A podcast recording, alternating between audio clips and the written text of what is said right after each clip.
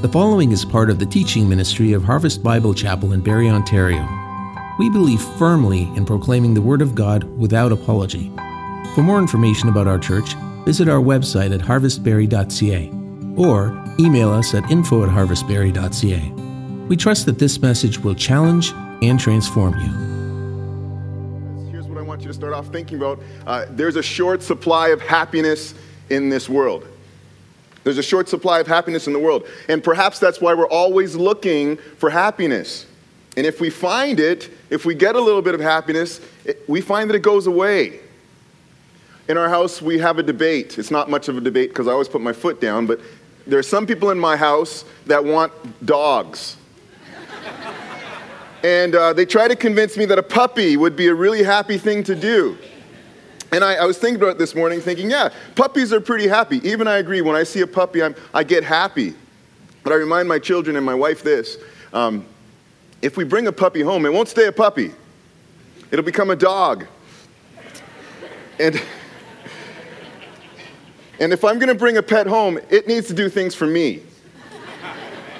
I don't want to do things for the puppy or the dog. So, you know, we, we bring things like a pet home, and we find out that even though it makes us so happy when it was a little puppy, you know, that day the dog leaves you a present, it's not happy anymore.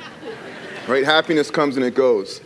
Uh, there are places in the world that say they can sell us happiness, places that claim to own it. And if you pay them some money, they'll sell you happiness. One of these places, you've heard of it, Disney World. You can, you can give them some money and they'll sell you happiness. They'll introduce you to princesses and all sorts of singing people, right? Um, maybe there's a place, a little island in the Caribbean, or the Caribbean, depending how you like to say it, um, sandals or something like that. And you can go there, give them some money, buy a vacation, and they'll sell you back some happiness.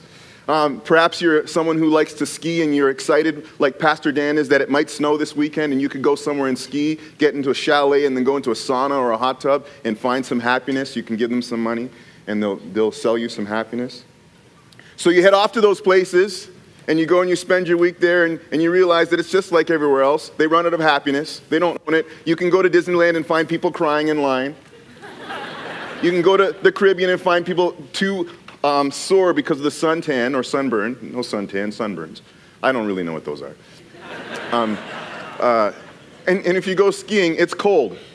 It's cold, and you know it, it's, you run out of happiness. It's the same thing. Nobody can own happiness. You can't own happiness. I can't own happiness. Happiness is temporary and situational. It comes and it goes. So if you've come here seeking happiness today, you're going to find some. There are some happy people, you can hear them, right? But if you really wanted to find happiness, you should have been here last week. Because last week we had this great announcement. We announced this amazing number that we've all decided to pledge together for this building, and it was crazy. I was there, you were here, we were whistling, we were high fiving, we were dancing, we were having a great time over that, and it was pretty happy. But since then, since then, a whole week has passed in this world. Right? And the happiness of that moment by now has probably come and gone a few times, and you've probably been back to sad, you know, or upset or angry or anything like that. Because happiness comes and goes. You can't own happiness. But I do have good news for you. When you trust in Jesus Christ, you can lay personal claim to biblical eternal joy. The joy Jesus offers is free, it's for you, and you can own it. When it's expressed, it goes beyond words and it's full of glory. Let's take a moment to pray before we get into God's word this morning. Lord God, I thank you for this moment to open your word with our church. We, we love you, Lord. We're excited about what you're doing in us. But God, we want to stop and, and be prompted by the Holy Spirit about joy, about our rejoicing to make sure that we're not just coming in here because you're a God who makes us happy sometimes, but that we're coming in here to declare your praise because you are the God who has delivered us joy. So, God, I ask you to speak. I ask you to open up our hearts this morning. I ask you to take us forward. Help us to become your mature disciples in the name of Jesus Christ, I pray. Amen. Well, you've brought your Bibles. If you can turn to them, turn to uh, 1 Peter. I want to look at the first 13 verses there. First 12 verses there, actually. 1 Peter chapter 1, I'd like to read that to you. This passage gets us thinking about joy, and it shows us how we can own it. So Peter starts off identifying himself saying this Peter, an apostle of Jesus Christ, to those who are the elect exiles of the dispersion in Pontus, Galatia, Cappadocia, Asia, and Bithynia, according to the foreknowledge of God the Father, in the sanctification of the Spirit, for obedience to Jesus Christ, and for sprinkling with his blood, may grace and peace be multiplied to you. Blessed be the God and the Father of our Lord Jesus Christ. According to his great mercy, he has caused us to be born again to a living hope through the resurrection of Jesus Christ from the dead, to an inheritance that is imperishable, undefiled, and unfading, kept in heaven for you, who by God's power are being guarded through faith for a salvation ready to be revealed in the last time. In this you rejoice, though now for a little while, if necessary, you have been grieved by various trials, so that the tested genuineness of your faith, more precious than gold that perishes though it is tested by fire, may be found to result in praise and glory and honor at the revelation of Jesus Christ. Though you have not seen him, you love him. And though you do not see him now, you believe in him and rejoice with joy that is, in, that is inexpressible and filled with glory, obtaining the outcome of your faith, the salvation of your souls. Concerning this salvation, the prophets who prophesied about the grace that was to be yours searched and inquired carefully, inquiring what person or time the Spirit of Christ in them was indicating when he predicted the sufferings of Christ and the subsequent glories. It was revealed to them that they were serving not themselves, but you, in the things that have now been announced to you through those who preach the good news to you by the Holy Spirit sent from heaven, things into which the angels long to look. This is the Lord's word. I want to get into that. So, you ready? Let's go. All right. In the middle of this opening, we have this rich description of joy. It says it's joy that's inexpressible and full of glory. Inexpressible is where I'm taking the phrase beyond words. It's, it's joy that's hard to talk about, but we're going to try. It's inexpressible. You can't quite put it into words. Joy like this is far more valuable than temporary happiness. Such joy describes what happens in our worship services here when our hearts are aligned together in Christ. And this joy is remarkable. It goes beyond words and causes people to take notice of God. So, throughout the passage today, the Spirit is going to invite us in three different ways to rejoice. So, the first invitation goes like this Rejoice beyond words and full of glory, even though you are not at home in this world. Rejoice beyond words and full of glory, even though you're not at home in this world. Well, you know that as we become more like Christ, we become less like the world. We change, we're transformed in Christ. And this transformation makes us different than the people around us. We're not the same as we used to be. We stop fitting in. And people begin to treat us a little bit like we don't belong. And it's not easy to remain happy when you don't fit in with the people you live around. You know this. You know what it's like to be treated a little differently now that you've told someone you're a Christian. You know that sometimes, maybe at work, the fact that you were at worship puts you at a little bit of a, in a different space than those people who spent the, the weekend doing something else. We're at odds, we're different. In Peter's time, the church was like immigrant people who came from a foreign nation into the Roman Empire. He called them the exiles of the dispersion. They didn't move into one region, but they were spread or dispersed around the whole area. And so they weren't together like we are right now all the time. They were separated out in the community in different locations. That's what dispersed means. That's what uh, the, the diaspora, the dispersion, is referring to. So they were like us when we're in our small groups, or us living in our homes throughout uh, the different places around the GBA. And I say that kind of connects me with the Toronto area, the GBA. We can, we can borrow that phrase and just use it. We'll start it right here make a trend in, in Barrie, right? But they're like us when we're meeting in our groups of 10 or 12 or 6, or, or sometimes you may be the only person in your house who believes. Or maybe it's just you and, and your, your wife or your husband. You're the Christian couple in your family, and, and you're isolated. You're, you're spread out. you you belong to this church, but you're not with the church all the time. And you're living among people that are different from you. So these early Christians were like foreign nationals who interacted with the culture but maintained the customs of their homeland. It's still a good way for us to think about ourselves today. We, we are like people who come from a different country, and we are here interacting with the culture, working, purchasing things, getting ready for Christmas, doing everything else that everybody else does, but we keep the customs of the homeland. Because we're not from here, we're from somewhere else. So that makes us temporary residents. And when you're a temporary resident, when you're a visitor, it's always a little bit uncomfortable. It's always not quite as happy as it could be when you're not living at your own place, in your own country. You're not at home when you're a temporary resident. At best, at best, our experience is like maybe being welcomed like an, an, an ambassador who gets to stay at the luxury hotel. What's the best hotel here in Barrie? Don't answer. Those people might listen to our sermon and you want to be able to go there and get the best rate. So, but uh, if you could be treated like them and everything's going really well and people are happy to see you, wow, you're a Christian, come on in, take, take our best stuff, we, we love you, we're glad you're here. That's the best we get. At worst, you're treated like an immigrant on the American deportation list. And they're trying to build a wall to keep you out of everything. The world may be treating you like you don't fit in. It's because you've become strange. Just admit it. You're weird. You're weird, right? It's Sunday morning. You've worked hard all week. It's not even 10 a.m., and you're in some church singing songs with other people that are also happy, and they haven't maybe had as much coffee yet, right? Or some people were here last night. It was Saturday night, 5 o'clock, they're here. They should have been having dinner. They should have been out having wings and beers with their friends, but they came to a church right? Next weekend, you're going to do the same thing. You're not going to plan to be away. You're going to plan to come together with some people that believe. You've kind of taken yourself because God has led you, and now you're different from everyone else, and you don't fit in, and people treat you like you're weird. You've become strange. You talk a little differently, right? Your true home is the place where how you act, how you talk, how you think makes sense. Your true home is with Jesus, and Jesus is with God. So let's face it.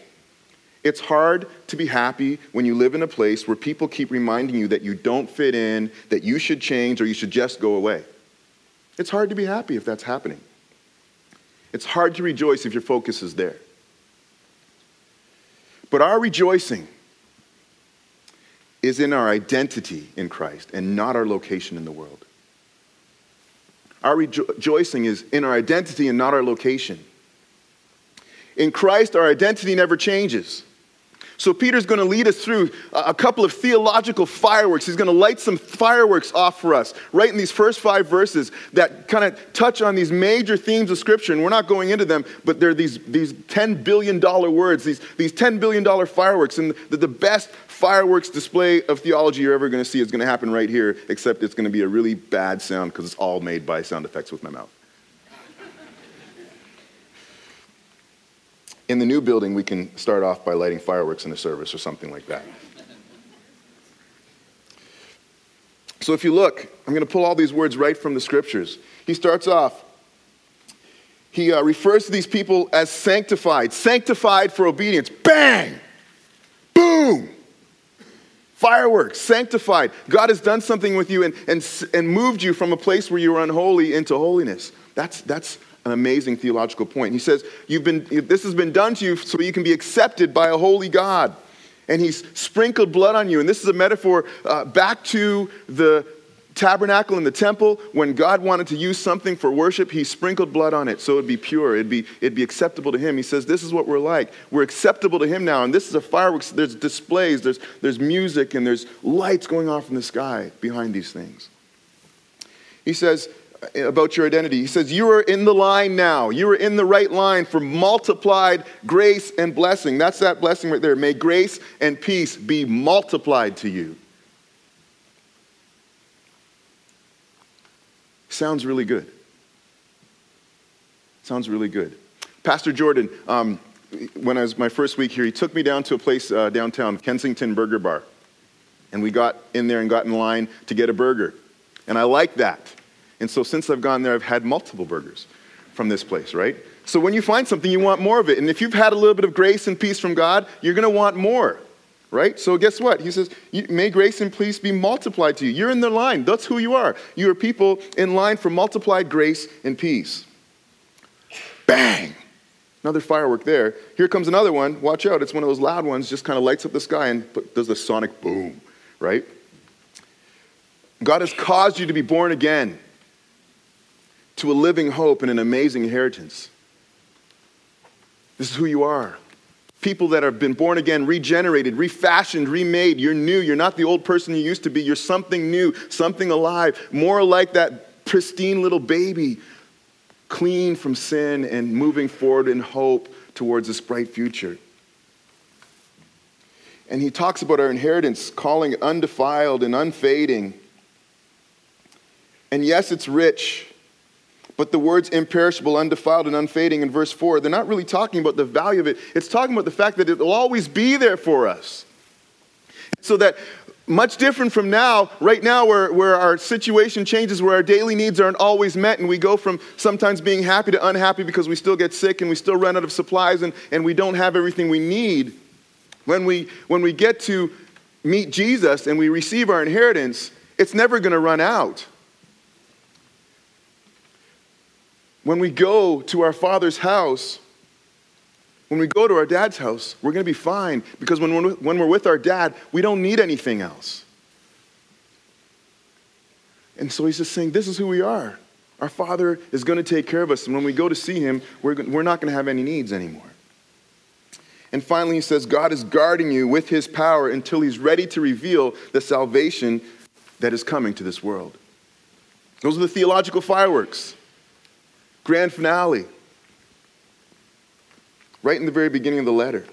And that's our identity. These fireworks are always going off.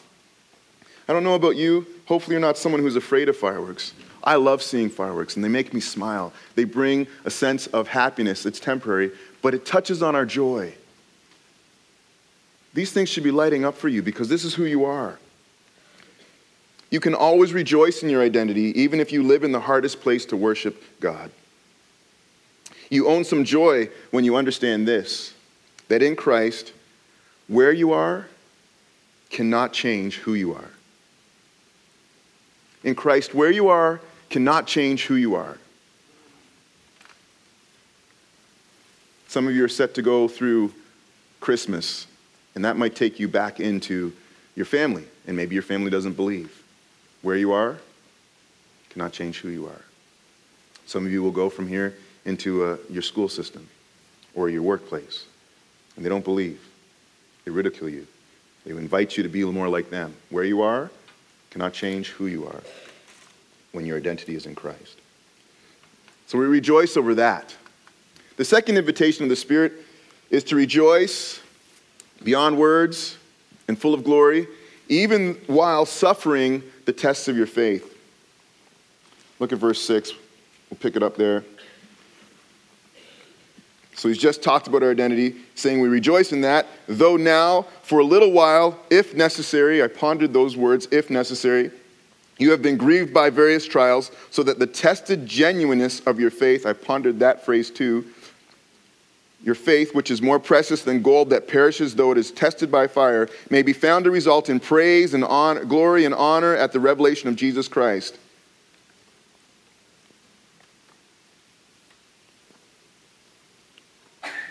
So there's this rejoicing to be had even while we're suffering the tests of our faith. Now, according to the language scholars, in this part, they want us to make sure that we realize that the rejoicing that Peter is speaking about is ultimately what's going to be experienced when Christ comes back. There's going to be a level of rejoicing, there's going to be a level of, of worship, there's going to be a party like the planet has never seen before when Christ returns. On that day, we're going to see off the chart praise, off the chart rejoicing. So we're talking about that ultimate experience, but we're also picking up on joy now in anticipation of that. And there's reason for us to rejoice, even more than we have before right now. Because some of the joy that we experience is because we overcome, we actually overcome the tests of faith. When you face something that's tough, and you have faced this before, just like I have, you face a moment where you begin to doubt. You, be, you begin to doubt that whether your faith will, will make it through whether that at the end of this painful trial that you will still come out the same kind of believer that you were when you went in. And you enter into that time. And you walk through it, and it's longer than you think it's going to be, and it's harder than you think it's going to be, and, it's, and you cry and you hurt, and it's, and it's really rough. And then you come out from the other side and you look and say, Wow, I made it through. I have faith. God is still with me. I'm still holding on to Him. And you say, That's awesome, right? And you can rejoice over that because your faith has overcome doubt. Because it is actually hard to follow Christ sometimes. It's hard to do that. And yet, here we are. By His grace and His mercy to us. Here we are. We're here. We're still doing that. Are we surprised that our faith is tested? Are you surprised when, when something comes up that says, oh, this is going to be hard for you, where, where, where you're like, I'm going to doubt through this. It's going to be difficult for me. I'm not sure that I can do this. You shouldn't be. You shouldn't be surprised. Jesus put the struggle out there for his very first disciples. If you can flip over to Matthew 5, you don't have to do it. I'll get there for you if you want. But in Matthew 5, Jesus was giving out the Beatitudes, saying, Blessed are the poor, blessed are the meek, blessed are those who mourn, and all that stuff. And then he comes along and says, Blessed are the persecuted. Matthew uh, 5 11 or 10 Blessed are those who will be persecuted for righteousness' sake for theirs is the kingdom of heaven. Verse 11 Blessed are you when others revile you and persecute you and utter all kinds of evil against you falsely on my account. Rejoice and be glad, for your reward is great in heaven, for so they persecuted the prophets who were before you. This is a strange command from Christ. He's telling them, okay, you're going to join the church. Come and join the church. Be part of what I'm doing. Now, I want to let you know, you're going to be persecuted. People are going to insult you. They're going to call you names. They're going to, they're going to lie about you. They're going to abandon you. They're going to threaten you. So rejoice. Right? And you're going, well, that doesn't sound happy. That sounds hard. That sounds painful. It's not happy, but we're still supposed to be joyful. He juxtaposes this experience of unhappiness with the command to be rejoicing. He puts them right together in the same experience, and that's possible for us as Christians, even though I don't fully understand it. It's possible that we might be unhappy and rejoicing at the same time. Joy does not go away when we're unhappy. We can rejoice. It's a paradox, but it's a reality for us as Christians. Peter, te- Peter teaches us why we can, re- we can rejoice through these situations. These tests, they come to authenticate our faith. They come to authenticate our faith, to prove that it's real. These are the situations where we get to demonstrate that we actually, that we actually are holy and loyal to Christ. When you all came in here this morning, did you think about the chairs you sat on? Did you investigate to make sure that nobody had sawed a leg off or anything like that? Right? You all sat down on the chairs because you believed without a doubt that they would hold your weight just like they always have before. And I believe that you did because you're all sitting down now. But if someone was up here continuing to stand and said, I, I don't know, I, I tell, I'm going to tell you, Pastor Dwayne, I do believe that this chair will hold me, but I won't sit down in it, I would say your faith has not been authenticated. It's not authentic, it's not real until you actually test the chair.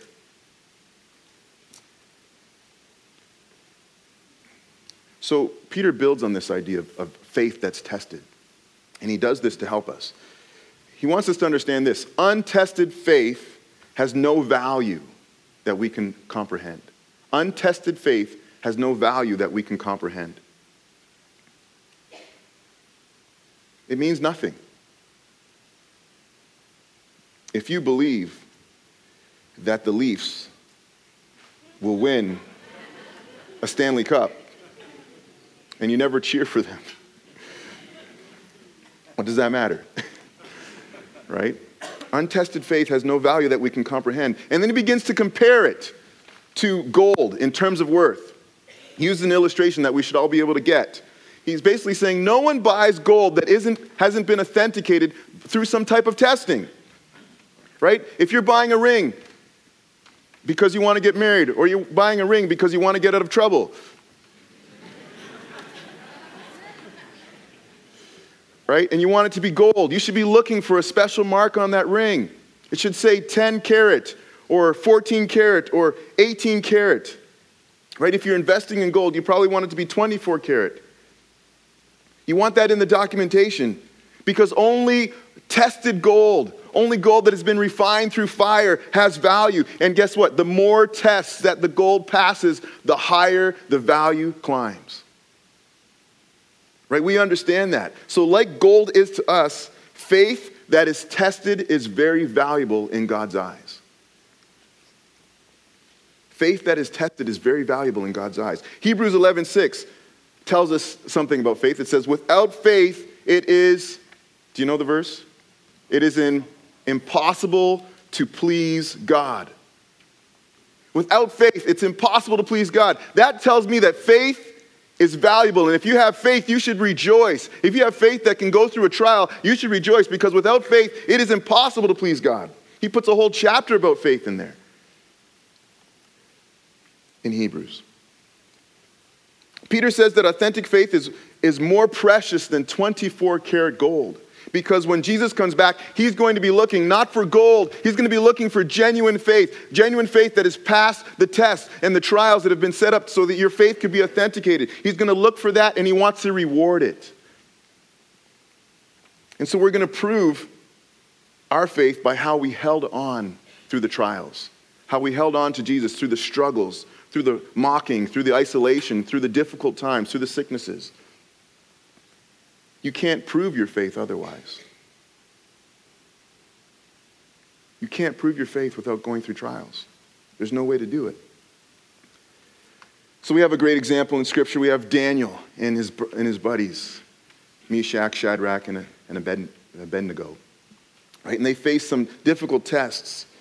Back in uh, Daniel chapter 3, you don't, you don't need to go there, but I just want to reference something for you. Back in, in Daniel chapter 3, these young men had been challenged to, to worship a certain way, and they said, We can't do that. We, we don't belong to this kingdom. We, we're foreign nationals. We have different customs, and we still hold to the values of our, our home nation. He says, Okay, well, you guys are, are going to be in trouble. You're going to suffer uh, the trial of the fiery furnace. And so uh, they respond with what I think is the, the attitude of joy. In verse uh, 16, if I have it right, they're talking to Nebuchadnezzar. And they answer to the king, saying, Oh, Nebuchadnezzar, this is the man who wants to punish them now. We have no need to answer you in this matter about why we're not worshiping. Um, or, or what's going to happen to us if you throw us into the fire. If this be so, if we must face this trial, our God, whom we serve, is able to deliver us, there's their faith, from the burning fiery furnace, and he will deliver us out of your hand, O king. But if not, be it known to you, O king, that we will not serve your gods or worship the golden image that you have set up.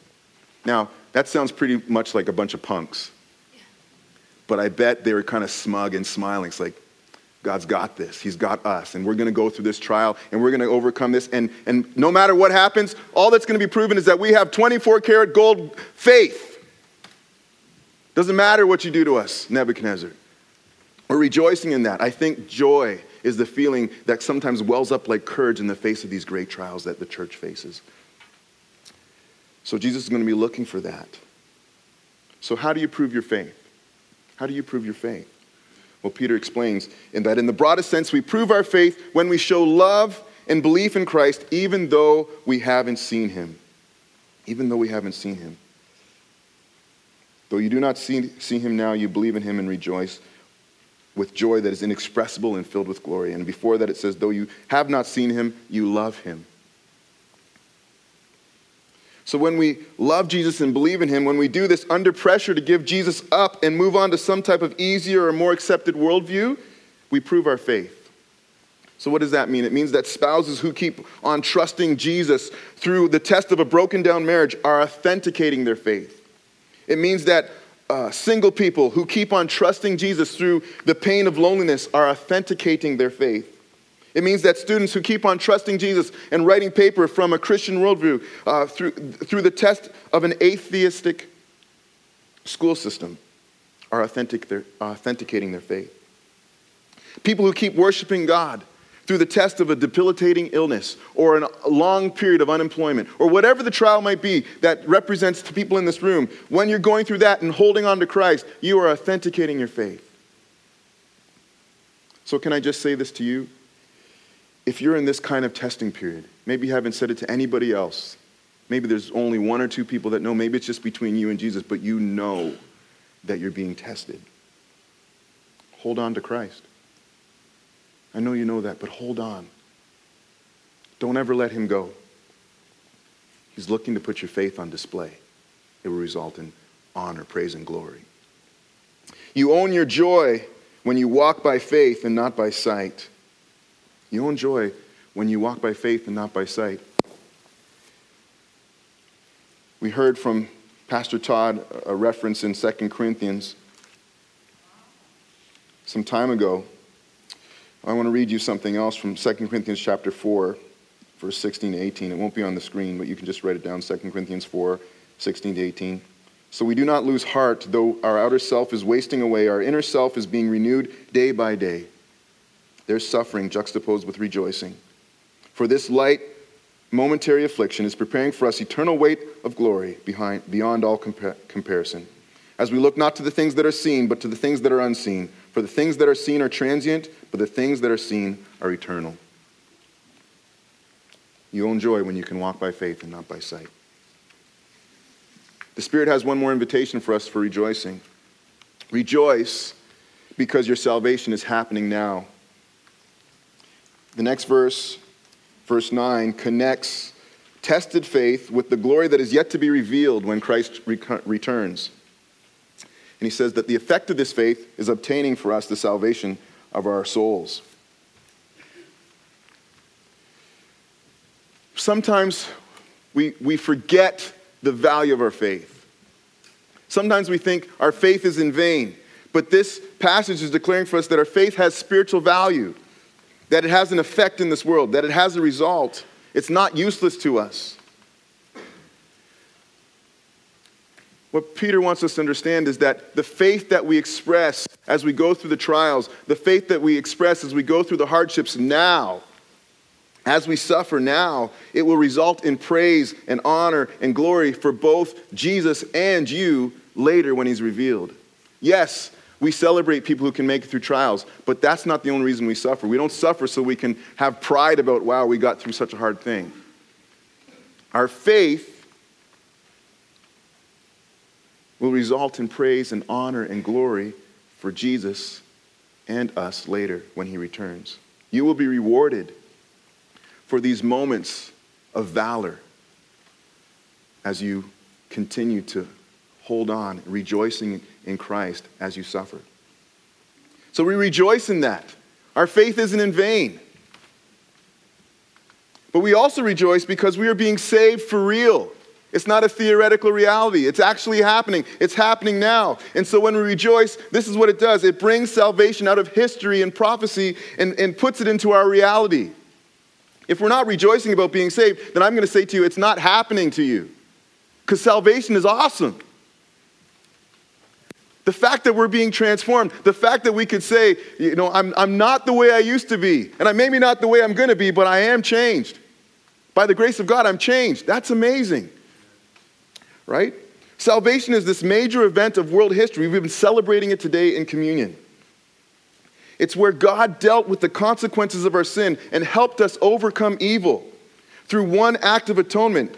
Anyone from any culture, any background, with any type of sin to confess, people who had zero or worse than zero credibility morally before God, even those who had been completely ignorant of God, could come to Him and be saved now.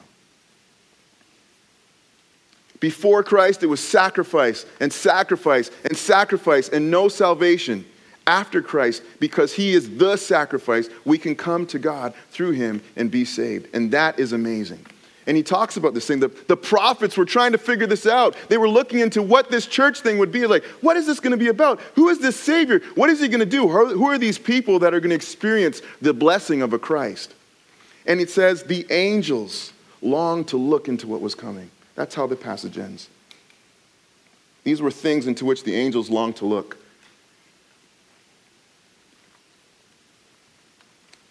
They are witnesses to the worship of the church every week as we anticipate the, revela- the revelation of our Savior.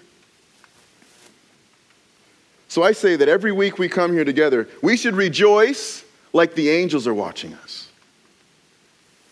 They're curious about this. They've been watching the whole thing from the beginning, through the fall, through the, through, through the, the struggles of the Israelites, to Christ appearing, to him being crucified, to him being risen again, to the day of Pentecost. And he sees the church gathering and forming. And they see that and they say, This is it. This is what's happening. We're in that moment. The era of the church is happening now. And they want to see how we're going to rejoice. They want to see what we're doing now because they're thinking, What's it going to be like when Christ returns? What are they going to do when Jesus actually shows up? What are you going to do? What are you going to do when you see Jesus for the first time? How are you going to rejoice? What's that going to feel like for you? How will you express that? Do you even come close to that when you're worshiping? I know for me, as I've given it some thought, I think the first thing I do, I'd probably fall. I can't believe it. You know, I, I can't believe this is happening. I, I don't understand. He's right there. It's, it's true. He's right there. I'd call up some unbelievers that I don't know. Can you see this? You remember you teased me for this? Ha ha. He's right there. I'd call up my mom. Mom, we made it. Ha. In Canada, we'll probably stand and, and do something kind of quietly. But in Africa, they'll be dancing, they'll just make the music louder. Right? We're going to rejoice. And we want to get started with that right now. Maybe you're struggling to get to this level of rejoicing, so I want to help you because you can own some joy when you share your stories of salvation. Part of how we do that is how we sing. So when you sing these songs, songs that may be familiar to you or songs that may be unfamiliar to you, depending on where you are with us in Christ, personalize them. Make the words your own. Don't let the lyrics belong to another person. Sing to God as though you're proclaiming your faith and sharing your own story.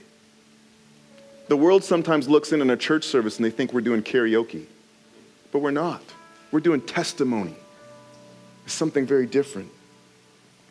So when you're testifying, the music doesn't matter. The beat is secondary. It doesn't really matter if you can even clap along to it. Jesus can get the glory whether you're testifying over a rap song or whether your testimony is accompanied by elevator music. Your salvation is a current event, it's happening now. And rejoicing involves telling other people, inviting people into your story. So we're equipping you. We want you to go beyond words.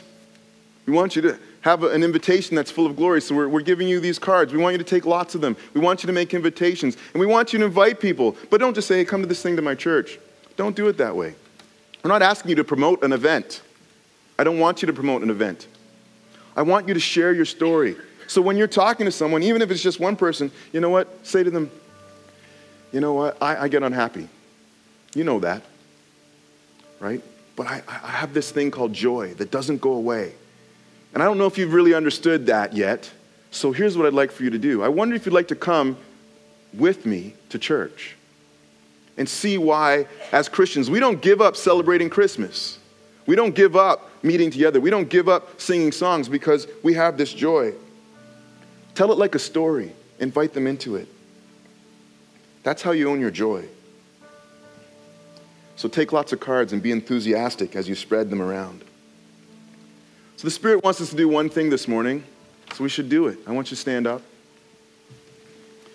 Because we want to rejoice. And we know what we're aiming for. We want to rejoice beyond words. A rejoicing that is beyond words and full of glory, even though we're not at home in this world. And even though we are facing some tests of our faith, we want to rejoice because our salvation is real and it's happening now. He wants us to rejoice like that. Can you do it? Can you sing these songs as though they're your own? The band's going to lead us. You guys ready? All right, let's rejoice. Thanks so much for listening. We always love hearing about the work God's doing in our listeners. If God's been doing a work in you, send us an email at info at harvestbarrie.ca. And remember, you are loved.